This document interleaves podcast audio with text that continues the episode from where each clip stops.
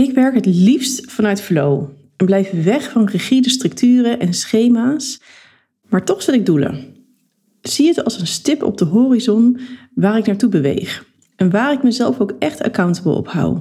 Vandaag ga ik in gesprek met businessstratege Martina Kames en dankzij haar werkwijze staat mijn jaardoel dit jaar als een huis. Je luistert naar de Van Strategie tot Implementatie podcast. Mijn naam is Eline Landgraaf en als online marketingstratege neem ik je mee hoe jij als coach of kennisondernemer je online marketing het beste in kan zetten voor je bedrijf. In deze podcast krijg je geen ingewikkelde of onpersoonlijke strategieën. Ik laat je graag zien hoe je kan ondernemen vanuit verbinding met een ijzersterke marketingstrategie.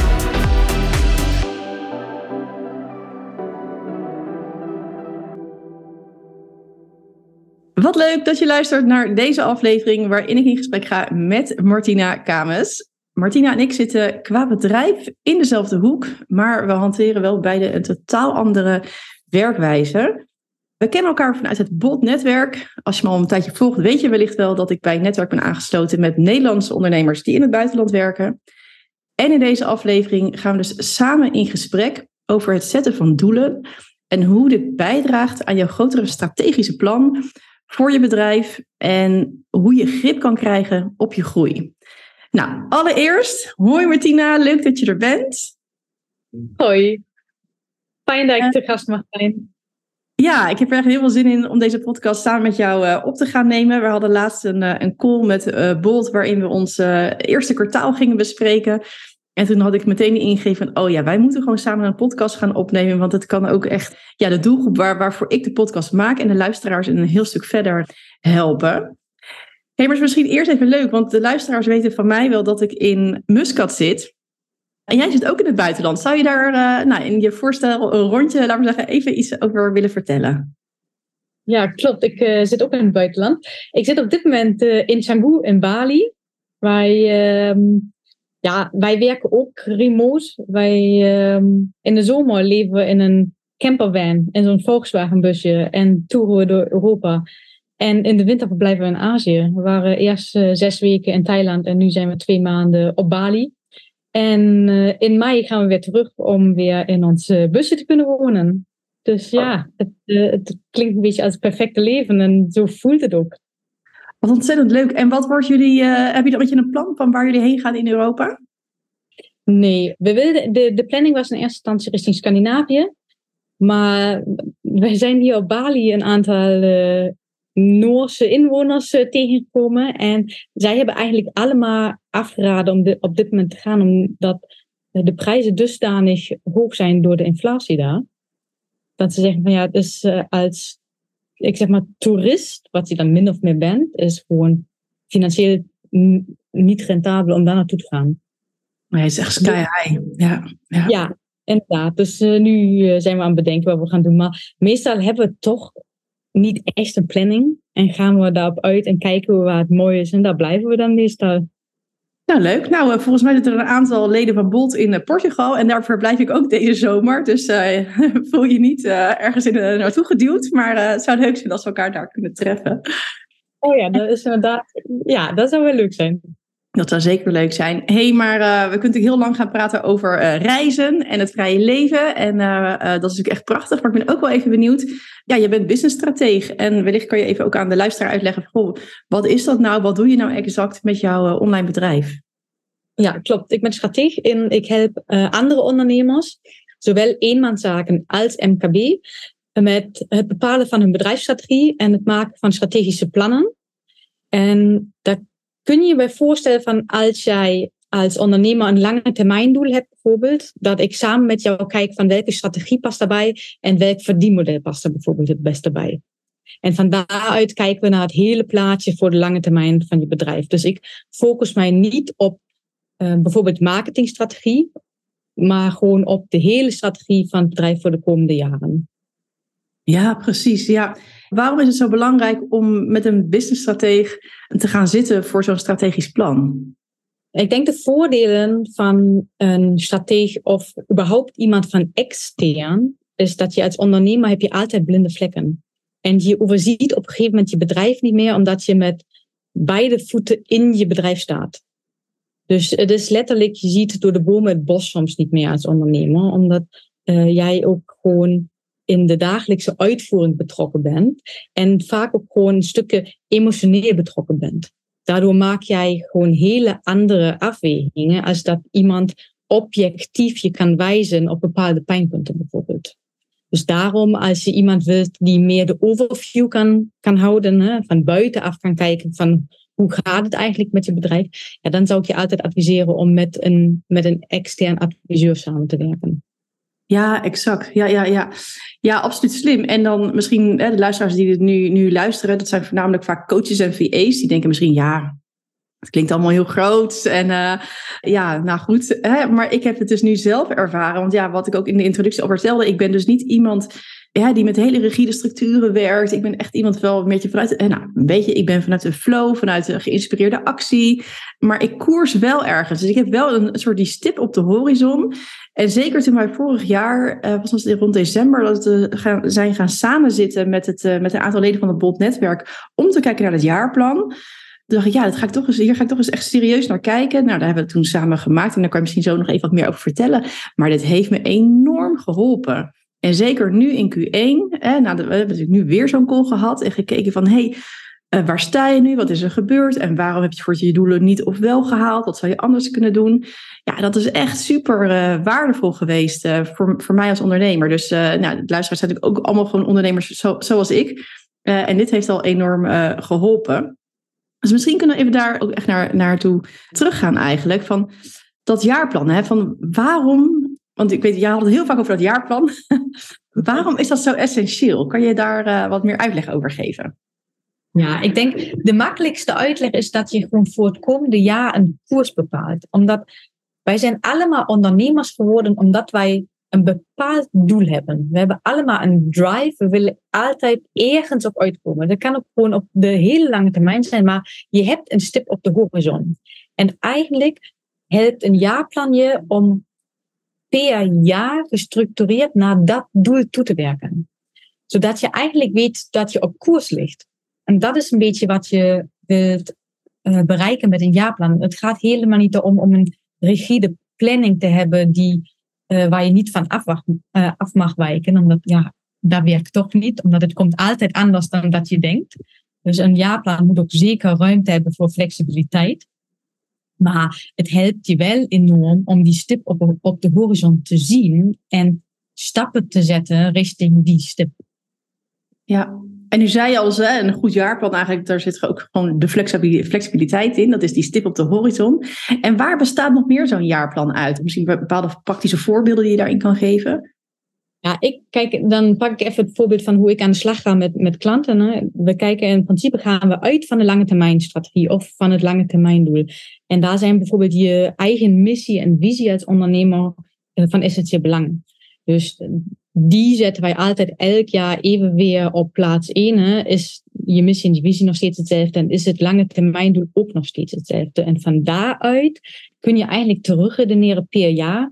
Wat zijn dan de meest belangrijke thema's waar je aan zou willen en moeten werken om je langetermijndoel weer te kunnen bereiken. En dat is vooral die, die, die thema's, is met name om behapbare brokken te maken van je doelen. Omdat heel veel ondernemers stellen voor een jaarplan heel veel verschillende doelen op. Maar als jij deze niet clustert naar bepaalde thema's, verzand je in doelen. En dan ga je daar niet meer mee aan de slag. Omdat je overziet het gewoon niet. Dus voor mij bestaat dus een goed jaarplan uit de missie en die visie die, die duidelijk is. Een heel duidelijk lange termijn doel of een lange termijn strategie. Uh, idealiter, maar dat is weer voor elke ondernemer verschillend. Werken met een omzetdoel. Dat vind ik heel fijn, omdat je cijfers uh, heel goed kunt meten. Maar daarnaast heb je dus die, die belangrijke thema's die je gaat benoemen. En daarin bepaal je doelen en concrete acties om je doelstellingen te behalen. En de laatste punt is eigenlijk dat je ook meetmomenten en meetinstrumenten of indicatoren gaat bepalen. Zodat je bewijzen van spreken elk kwartaal kunt meten, heb ik mijn doelen behaald en heb ik alle acties ondernomen om mijn doelen te behalen. Omdat als je doelen niet behaalt, ja, dan komt meestal ergens vandaan. En ook als je, ik zeg maar, beter doet dan wat je verwacht had, ook dat komt ergens vandaan. Het hangt altijd samen met de acties die je onderneemt. Juist, ja, ja, ja interessant. Ja, ja, ja. ja, want daar heb ik me zo op gefocust ook dit. Uh, nou, hè, de eerste drie maanden van 2023. Uh, eh, zeker als luisteraar natuurlijk later luisteren, dat we weten, we zitten in 2023 nu we dit opnemen. En um, uh, ja, daar heb ik echt op gericht, op, dus op die acties, maar ook op die thema's. Ik weet kan je een paar voorbeelden noemen voor van thema's die je vaak voorbij ziet komen bij, bij jouw klanten? Ja, um, heel vaak is een thema uitbreiden van je, van je netwerk of je positionering. Dat zijn gewoon echt van die, van die grote brokken en thema's waar je een aantal doelen onder kunt hangen. Zodat je deze altijd geclusterd hebt, bijvoorbeeld. En dat je niet als, als allemaal losse doelen hebt van ik wil op tien netwerkbijeenkomsten uh, aanwezig zijn. Of ik wil 30 nieuwe volgers. Of ik wil 100 nieuwe LinkedIn-connecties. Uh, maar als je zegt in eerste instantie voor dit jaar is sowieso een thema mijn netwerk uitbreiden, dan kun je al die losse doelen daaronder clusteren en heb je veel meer overzicht. Ja. het zijn natuurlijk niet alleen maar die, die drie doelen op netwerkgebied die je hebt. Je hebt waarschijnlijk nog drie andere doelen die over je positionering gaan en nog, en nog vijf doelen die over de professionalisering van je website gaan. Al die dingen. En ja, een jaarplan helpt je gewoon overzicht te houden. Ja, overzicht, maar ook eh, voor mij, zoals ik het heb ervaren, een stuk inzicht. Omdat ik dan eigenlijk altijd van, oh ja, nou wat, wat moet er nou gebeuren? Ja, ik moet gewoon meer eh, connecties hebben op LinkedIn. En ik moet gewoon zorgen dat ik uh, meer posts schrijf. En dan, dan ben ik er wel, hè. Want dan, dan heb ik een groter bereik, groter netwerk, kan ik makkelijker klanten vinden, nou, et cetera. Maar als je er dus echt eens naar gaat kijken. Dus een thema bij mij was uh, bijvoorbeeld ook dus inderdaad een stuk, zeg dat, in, in, breder, in een breder netwerk terechtkomen. En een mhm. actie daarbij was om bijvoorbeeld te gast te zijn in verschillende podcasts. Ja. En nu ben ik natuurlijk, nou, als ja, sommige mensen weten dat wel, eh, ik ben ook heel erg van het zenden van intenties en dat het dan, ja, de wet van aantrekking, het kwantumveld gebruiken, hoe je het ook allemaal mag noemen als je maar, ik heb gewoon zoiets, als ik het uitspreek, als ik daar mijn energie op richt, dan komt het ook. Dus ja, ik heb het hier groot opgeschreven, ik heb het uitgesproken. En ik had geloof ik binnen drie dagen werd ik al gebeld door iemand, hey, wil je bij mij in de podcast? En vier dagen later weer. Dus toen had ik in één keer had ik al uh, twee uitnodigingen voor een podcast staan. Dus op die manier werkt het voor mij dus ook heel goed. Maar door het zo concreet te maken en te kijken dus naar, en naar die thema's en naar de acties die daarbij horen? Of eigenlijk van wat moet er dan gebeuren? En het is niet eens zozeer van, nou, ik ga dus zitten, achter de telefoon zitten en iedereen bellen, mag ik in je podcast?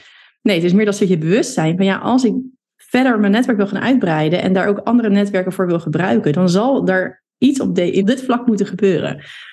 Met name heel mooi dat je daarna kunt, kunt analyseren van wat heb ik dus niet gedaan als ik mijn doel niet bereikt heb omdat dan kun je ook namelijk kijken, heb ik de acties die ik opgeschreven had, of die ik wilde doen als intentie, heb ik die gedaan? En stel dat je die hebt gedaan en je hebt die doel nog steeds niet bereikt, dan is de vraag van bijvoorbeeld, heb ik de acties dan goed uitgevoerd of consistent uitgevoerd? Of is daar iets anders misgegaan? Waren er andere omstandigheden? Dus op deze manier kun je ook altijd weer optimaliseren. Ja, optimaliseren ja, en inderdaad herleiden waar het nou misgaat. Want vaak dan roepen we wel, ja, mijn e-book doet het niet. En ik heb helemaal geen downloads. En uh, dus, dus eigenlijk komt dan de eerste voort van, nou, ik heb mijn eh, eerste kwartaaldoel niet gehaald, want ja, mijn e-book doet het niet. Ja, maar is het dan dat e-book wat het niet doet? Of heb je hem alleen maar op je website staan en uh, zit je verder lekker met een boek in de zon? Ja, dat, dat, weet je is wel heel extreem natuurlijk. Maar daaruit kun je het wel gaan herleiden. Want ja, daar horen natuurlijk allemaal verschillende kleine acties weer bij en uh, ik heb dat nu zo ver teruggebracht naar een klein lijstje, gewoon uit vier punten, wat ik gewoon echt probeer dagelijks te herhalen. En ik weet dat ik me daarmee bezig hou. En het lukt me echt niet altijd dagelijks, want ja, ik, ik, soms dan voel ik hem niet en denk ik, doe het gewoon niet. Maar als ik dat doe, dan merk ik altijd wel weer gelijk dat er een soort van uh, sprint komt naar richting mijn doel. Ja, ja, inderdaad. Het is ook het stukje herhaling, consistentie, inzicht. Ja, ik vind inzicht gewoon heel belangrijk. Als je goed inzicht eh, hebt in zowel je acties als ook het resultaat wat uit je acties voortvloeit, dan kun je vele malen makkelijker sturen op je bedrijfsresultaat. Juist, ja, en dat is natuurlijk wat je graag wil. Je wil natuurlijk eigenlijk op van tevoren kunnen zeggen, nou, ik beweeg me dit jaar hier naartoe en daar, daar heb ik dit en dit voor nodig.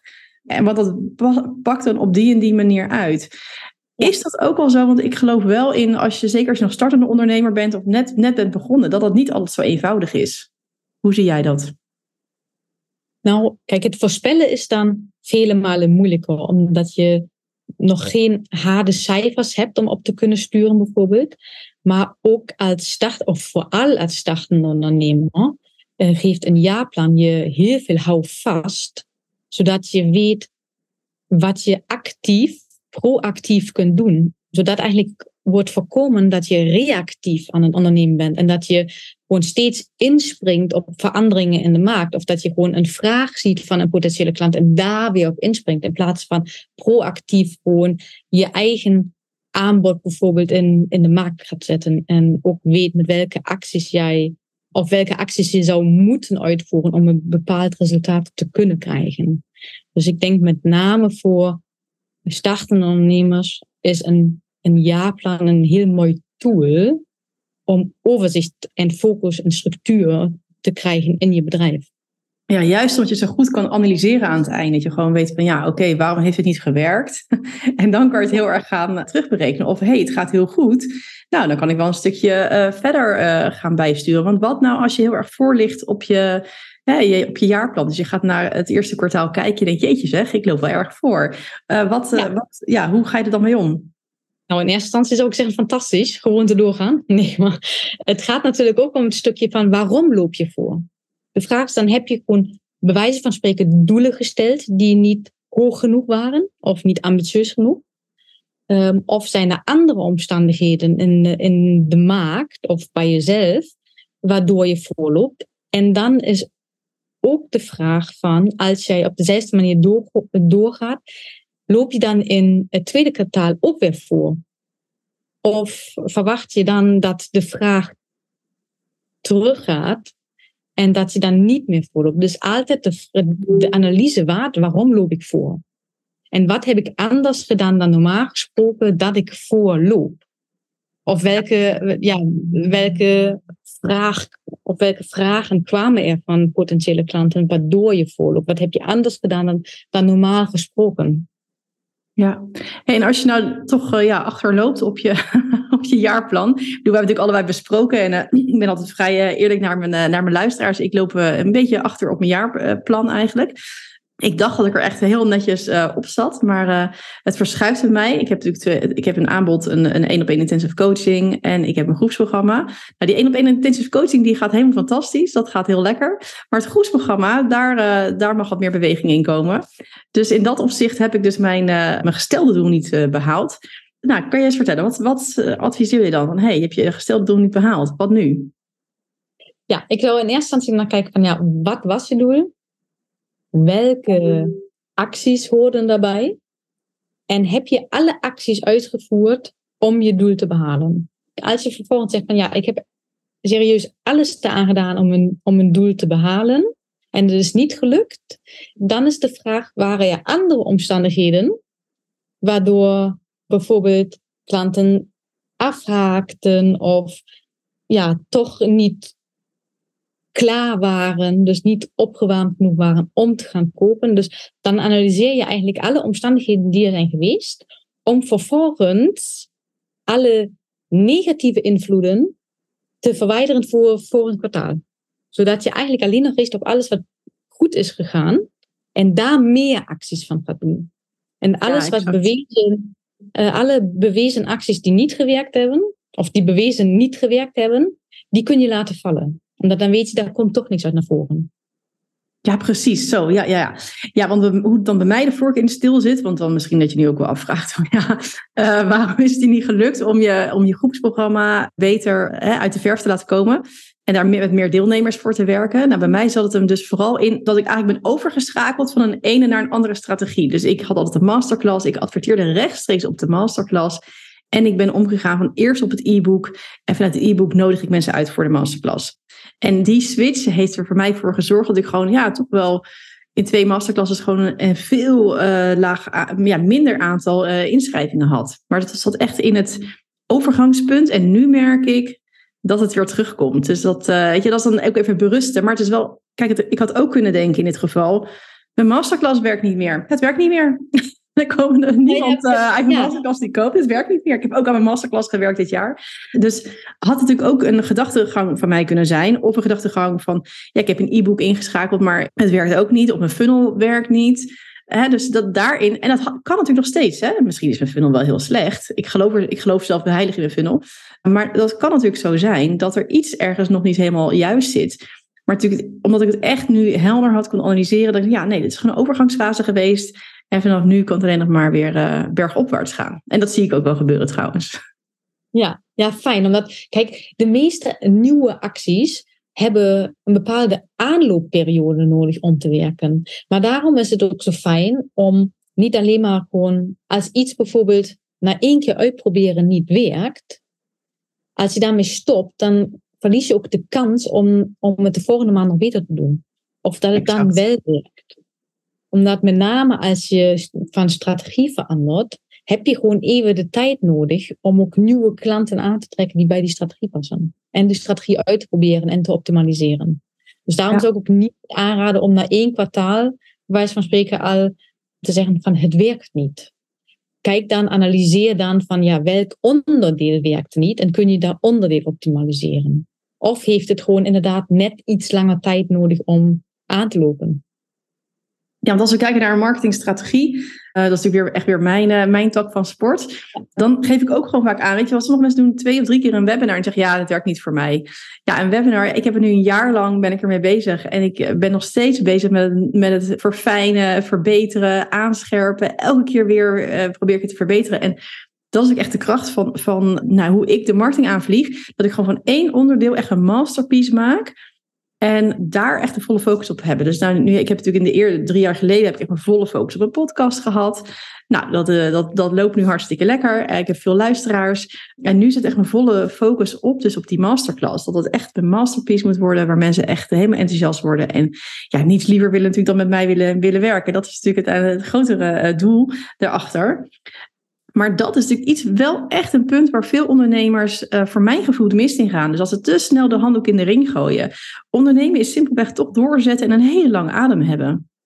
Ja, dat is het ook. En wat jij nu, nu aangeeft met, met de marketingstrategie, ja, dat herken ik bij mijn klanten ook heel vaak. Dat alleen dan niet van de marketingstrategie uit, maar vanuit hun businessmodel of hun verdienmodel zij hebben dan ergens een keer in het begin iets opgepikt van een bepaald businessmodel. En zo willen ze hun bedrijf inrichten. En dat verdienmodel wat iemand anders hanteert, willen zij ook hanteren. Maar als jij van tevoren niet analyseert of bijvoorbeeld jouw doelgroep passend is bij het verdienmodel wat jij voor ogen hebt, dan gaat het hem niet worden. Dan kun je nog zoveel op marketing zetten en zichtbaar zijn op social media. Maar als het ene niet aansluit op het andere binnen je bedrijf, dan loopt, loopt het altijd stroef. Dan kom je nooit in de flow. Ja, ja, exact. Ja. ja, dat is wel echt wel een goed punt wat je, wat je hier benoemt. Ja. Ja, want toch denk ik dat er veel ondernemers zijn die er tegenaan hikken. Of die, die iets, een, een strategie over hebben gepakt. Ergens, oh ja, dat werkt goed. Maar ook ondoordachte strategieën. Ik, ik zie wel eens ook, hè, ik heb altijd als ondernemers met mij een uh, groeigesprek boeken. Ik had een korte vragenlijst. En ook van, joh, wat, hè, wat is je aanbod? Hoe ziet dat eruit? Nou, dus ik zo'n aanbod van 100, 200, 300 euro. En dan, wat is je, je jaardoel? En dan, uh, ja, of je maanddoel, weet je wel, je maandomzet, wat zou je willen draaien? Ja, dan 10.000 euro. En dan denk ik wel eens, maar hoe ga je nou de vredesnaam van die 100 naar die 10? Hè, dan, hoeveel, dan moet je gigantisch veel klanten voor, voor gaan hebben. En hoe ga je dat doen met een uh, e-maillijst waar nog geen 50 mensen op staan of een social media account wat, wat, wat nog niet echt uh, boost heeft. Dus daar is, wordt er niet goed over nagedacht. Dus, dus A, of stel je doel bij, of ga gewoon een heel ander aanbod maken. Klopt. Ja, het, het doordenken, hè? echt het kijken naar je lange termijn en al die onderdelen van je bedrijf zorgen die ook uiteindelijk bijvoorbeeld voor je omzetdoel. Ja, daar zie ik, daar zie ik heel veel ondernemers mee struggelen. Dat daar niet in het begin niet goed over na wordt gedacht. Maar kijk, strategie is ook niet iets wat heel sexy klinkt. Er zijn heel weinig ondernemers die in het begin aan de slag gaan met een strategie. Zij willen gewoon klanten helpen, wat ik ook volledig begrijp. En ze zijn heel erg bezig met hun ondernemers mindset, wat ook extreem belangrijk is dat je gewoon echt in de, in de goede mood, in de goede mindset zit. Maar als je niet weet waar je naartoe wilt en op welke manier je daar kunt komen, dan wordt het wel knap lastig om je doelen te behalen. Ja, exact. Ja, helemaal mee eens. Ja, voor mij is dat een stukje, ik begeleid mijn klanten daar ook wel bij. Dus echt van, oké, okay, past je aanbod? Ik noem het ook altijd gewoon strategisch aanbod. Dat moet natuurlijk gewoon naadloos aansluiten bij je doelen. En, en naadloos aansluiten wie, wie, wie je bent als persoon. En wie je wilt zijn als ondernemer. Daar geloof ik ook in. En natuurlijk, nou, wat je al, je zei het ook wel een stukje uh, mindset. Daar word ik ook heel vaak op gericht. Want ja, het is mindset en strategie. Maar wat is dan die strategie? En dit is wel heel leuk, want ja, ik, hè, ik heb het vaak over strategie, maar ik heb het ook altijd over marketingstrategie. En jij hebt het echt over businessstrategie. Dus dat is wel heel uh, interessant om dat even zo uit elkaar uh, getrokken te hebben. En, ja, uh, als ik je even mag onderbreken. Voor mij, vanuit mijn perspectief, is marketing en sales bijvoorbeeld alleen maar een onderdeel van een hele bedrijfsstrategie. Als je businessmodel niet klopt, dan maakt in principe niet uit welke marketingstrategie je erachter hangt. Het gaat niet lopen. Nee. Nee, dat is wel echt een, uh, ja, dus als je nu denkt, help, mijn bedrijf loopt niet. Nou, ga dan vooral zo meteen even naar de show notes en kijk even naar de informatie die we daar delen over uh, Martina, haar account, waar je dat kan vinden. Hey, maar nog even eenmaal out of the box. Haalt een jaarplan je niet eigenlijk heel erg uit het creatieve proces? Nee, in principe niet, omdat een jaarplan is ondersteunend en niet leidend. Dat vind ik wel heel belangrijk om aan te geven. Het, een jaarplan ondersteunt je om je doelen te halen. Het is nooit een rigide document waar je je altijd aan moet houden. Dat is een beetje wat ik in het begin al zei. Het komt altijd anders dan dat je denkt. Ja. Dus je jaarplan, met name de acties, moeten flexibel zijn om aan te passen. Het betekent niet dat je je doelstelling hoeft te veranderen, maar de dingen die je binnen de planning gaat doen, die moeten wel uh, flexibel kunnen zijn. Dus ja, haalt je uit je creatieve proces? Nee. Ik denk dat, het, dat binnen de planning gewoon voldoende ruimte moet zijn voor je creativiteit. En dat je alles mag uitproberen wat je wilt uitproberen. En dat je met name in het begin kunt experimenteren met verschillende dingen. Als je maar gewoon ook analyseert van leidt het tot het resultaat dat je wilt behalen. Ja, juist, ja. En het leuke wat ik ook vond, zeg maar, aan, uh, aan jouw sessie over het jaarplan, was dat ook even gekeken naar persoonlijke thema's. Dus ik heb hier uh, nou, een heel groot whiteboard hier staan in mijn uh, kantoor. En daar staat ook op bijvoorbeeld, nou, hè, mijn persoonlijke thema is bijvoorbeeld reizen. En ja, ik roep vaak van, oh, ik wil hierheen, ik wil nog daarheen. En onze tijd in Oman zit er bijna op. En dan, ik had nog zoveel wensen. En uh, doordat ik het ook echt heb opgeschreven, nu kan ik het echt allemaal afvinken. Ik denk dat ik het anders, want nu ik elke dag heb ik daar mijn aandacht op gehad. Dat wil ik nog doen, dat wil ik nog doen. En ik wilde nog graag naar Dubai. En ik wilde nog graag naar de woestijn. En uh, nou, dit jaar ga ik zelfs twee keer naar de woestijn. Dus uh, ja, dat is gewoon echt fantastisch hoe dat ook op dat, dat vlak werkt. En ook uh, persoonlijke, dat is ook één persoonlijk thema. maar ook gezondheid is voor mij altijd een belangrijk thema. Dus blijven bewegen, blijven hardlopen, wandelen ja, heb ik toch daar allemaal in meegenomen. En dan zit ook natuurlijk, dat is ook weer inherent aan mijn bedrijf. Want als ik natuurlijk niet buiten kom en alleen maar aan het werk ben, dan, uh, nou ja, dan weet ik allemaal wel hoe ik er dan uh, uitzie. Maar je gaat je ook gewoon niet lekker voelen. Dat komt niet ten goede aan je creatieve processen. Dat hangt natuurlijk allemaal met elkaar samen. Dus ik vond het ook heel interessant dat we echt ook echt naar dat stuk gingen kijken. En dat ook echt gingen ja, opschrijven. Waardoor je weet van ja, dat is mijn persoonlijke doel en dat is mijn zakelijke doel. Dat komt natuurlijk allemaal weer samen. Ja, klopt. Omdat ja, in, de, in die sessie met de board members had ik het ook al gezegd. Van, met name als eenmanszaak, jij bent je bedrijf. Je privé-situatie heeft altijd rechtstreeks invloed op je zakelijke situatie. En je zakelijke situatie heeft altijd rechtstreeks invloed op je privé-situatie. Kijk, als ik nu, jij bent ook een heel mooi voorbeeld, maar als ik mezelf als voorbeeld neem, in de zomer reis ik met een busje door Europa. En tegelijkertijd ben ik ondernemer. Dus ik moet zowel mijn bedrijf als mijn privésituatie op elkaar aanpassen zodat het werkt. Als ik, bij wijze van spreken, elke dag zou gaan rijden, dan zou ik geen werk meer gedaan krijgen. Vervolgens zou ik ook geen omzet binnenkrijgen en dan zou het reizen redelijk snel afgelopen zijn. Als ik van de andere kant gezien elke dag aan het werk ben, ja, dan zou ik ook thuis kunnen blijven zitten. Omdat dan zie ik namelijk niks, want dan heb ik geen tijd om te reizen. Dus op, op deze manier inderdaad belangrijk dat je zowel in je jaarplanning je privédoelen als je zakelijke doelen meeneemt. Omdat dan kun je het met elkaar levelen en kijken van ja, hoe krijg ik beide gerealiseerd? En ben ik op mijn best, zowel privé als zakelijk?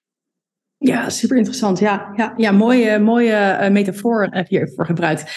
Want het is, ik denk ook wel de meest, ja, dat is ook zeggen, het topic wat het meest aan de orde komt in, ja, met mijn klanten, met de mensen waarmee ik samenwerk, waarmee ik spreek, is van ja, ik heb kinderen thuis zitten. Maar ze gaan, hè, ze gaan naar school, dan werk ik. Maar ik merk als, ik, als ze dan thuis komen dat ik eigenlijk nog steeds wel aan het werk ben. En dat ik elke keer denk, ja, ik ben er niet voor mijn kinderen. Dat hoor ik echt heel vaak terug.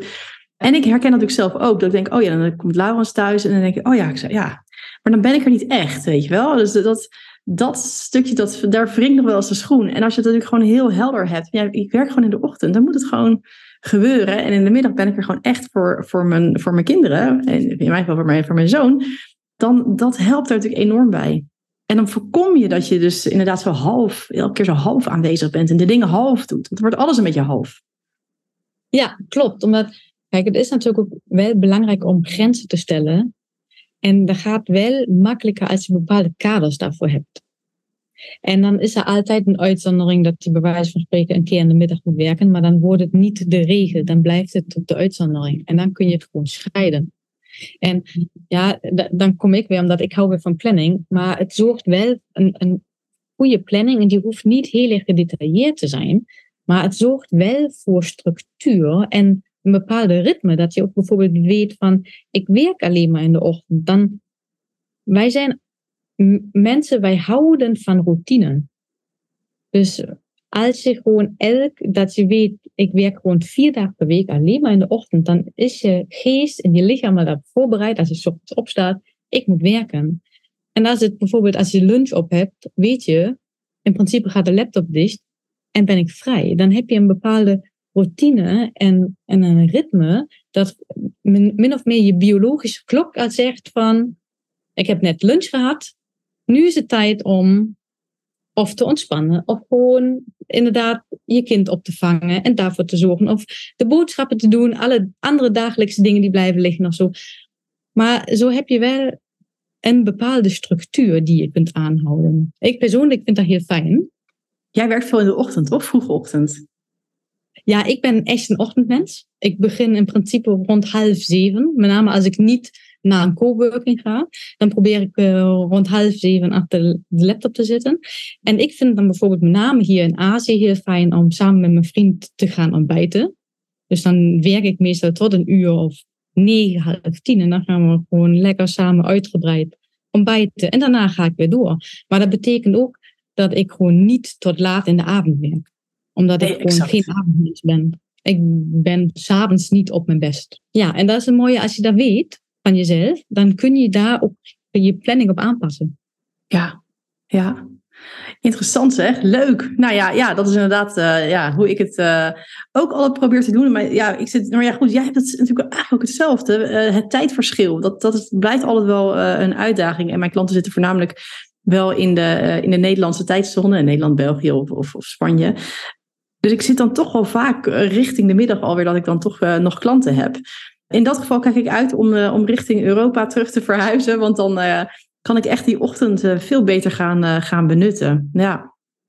Ja, klopt. Ja, wij zitten natuurlijk met, ook met zes uur tijdsverschil. Ja, en ik vind het dan inderdaad fijn om ochtends alles, ik zeg maar, weg te werken waar ik geen klantcontact voor nodig heb. Dus Juist. het enige wat ik smiddags doe, zijn mijn calls met mijn klanten. En de rest doe ik dan weer de volgende ochtend. Ja, ja, dat klinkt echt, ja, zo, zo doe ik het eigenlijk ook. Ja. Ja, Voor, mij, voor mij de, de, de ideale manier om te werken. Ja, echt mooi. Ja, echt heerlijk dat je ook gewoon zo lekker uh, remote. Je hebt weer een heel ander. Hè, we werken allebei in het, vanuit het buitenland, maar we hebben wel allebei een heel ander soort leven. Omdat ik natuurlijk echt als expat uh, vrouw echt gestationeerd ben op één uh, plek en jij reist rond. En ja, het is toch een heel ander soort dynamiek. Maar super leuk om hier met jou uh, over, uh, over gesproken te hebben. Dus een stukje nou, vanuit het buitenland werken in combinatie met, je, met jou, ja, jou, jouw werk uh, als jouw bedrijf eigenlijk als, als businessstratege. En hoe we, ja, hoe we doelen kunnen stellen. Maar ook vooral, ik vind het ook gewoon heel interessant om te horen die stukken daarachter. Dat, dat laat je realiseren van, ja, hier, hierom werk ik met doelen en de thema's en de acties. als je dat inzichtelijk krijgt, dat het dan ja, veel makkelijker wordt om verder te gaan groeien met, met je bedrijf. Hey, en als mensen nu denken van, ehm, oh, super interessant. Uh, Martina, waar zit je? Wat, uh, we weten dat je op Bali zit, maar waar kunnen we je online vinden? Nou, je kunt me sowieso via, heel makkelijk via LinkedIn of via Instagram vinden. Dat is Martina Kamers op LinkedIn. Er zijn er ook niet heel veel in Nederland, dus dan vind je me altijd. En anders komt via mijn website, dat is www.strategieadvies.com. En daar vind je ook alle informatie over mijn aanbod. Ja, leuk. En kan je daar nog iets kort over vertellen? Dus als we met jou willen samenwerken, wat voor opties zijn er dan? Ja, je kunt van mij, met mij samenwerken om of je hele bedrijfsstrategie uh, te bepalen. Dus als je door wilt groeien naar een uh, nieuw level of een nieuw verdienmodel uh, wilt, of bijvoorbeeld ook remote wilt werken en daar hoort een andere strategie bij, dan ga ik met je samen aan de slag voor de hele strategie. En anders is het ook mogelijk om losse strategie-sessies met mij te boeken en dan bijvoorbeeld aan de slag te gaan met die jaarplan. En die jaarplan opstellen kan ook nog tussentijds. Maar het is niet zo dat je het alleen maar in het begin van het jaar of aan het eind van het jaar kunt opstellen. Het is nooit te laat uh, om te starten met een planning voor het jaar. Daar kun je dan gewoon via uh, losse sessies met mij boeken. Nou, top. Ja. Super, uh, super leuk om even te horen hoe dat exact kan bij jou. Ik ga in ieder geval even ook alle uh, linkjes van jou meenemen in de show notes. Dus daar kunnen ze gevonden worden. Ja, dan, dan eigenlijk voor nu dan is het denk ik mooi om af te gaan ronden. En ja, super bedankt dat je er was, Martina. Ja, super bedankt dat ik te gast mocht zijn. Nou ja, most welkom. En uh, nou ja, wij, uh, wij houden contact. En uh, voor de luisteraars, bedankt voor het luisteren. En ja, maak vooral contact ook met Martina. En laat ons even horen wat je van deze podcast uh, vond. Ja, dat vinden we altijd heel erg prettig. Om even te weten hoe die is bevallen. En in ieder geval tot de volgende aflevering. Ik lanceer tegenwoordig één keer per maand een aflevering. Dus het is weer even wachten. Maar er staan er 51 inmiddels online. Dit is nummer 52 die we hebben opgenomen. Dus nou, er is nog genoeg te luisteren. Heel veel dank voor het luisteren en super dat je tot het einde bent gebleven. Dat waardeer ik enorm. En als deze podcastaflevering waardevol voor je was, zou je me dan een rate willen geven op het kanaal waarop je luistert. En nog even op volgen willen klikken, want daardoor wordt de podcast beter gevonden en kunnen ook andere ondernemers van mijn gratis content profiteren. Ik ben trouwens ook heel benieuwd naar mijn luisteraars en leg graag de verbinding. Dus stuur je reactie via een DM op Instagram of deel de aflevering in je stories. En mijn dank daarvoor is heel groot. Tot een volgende aflevering.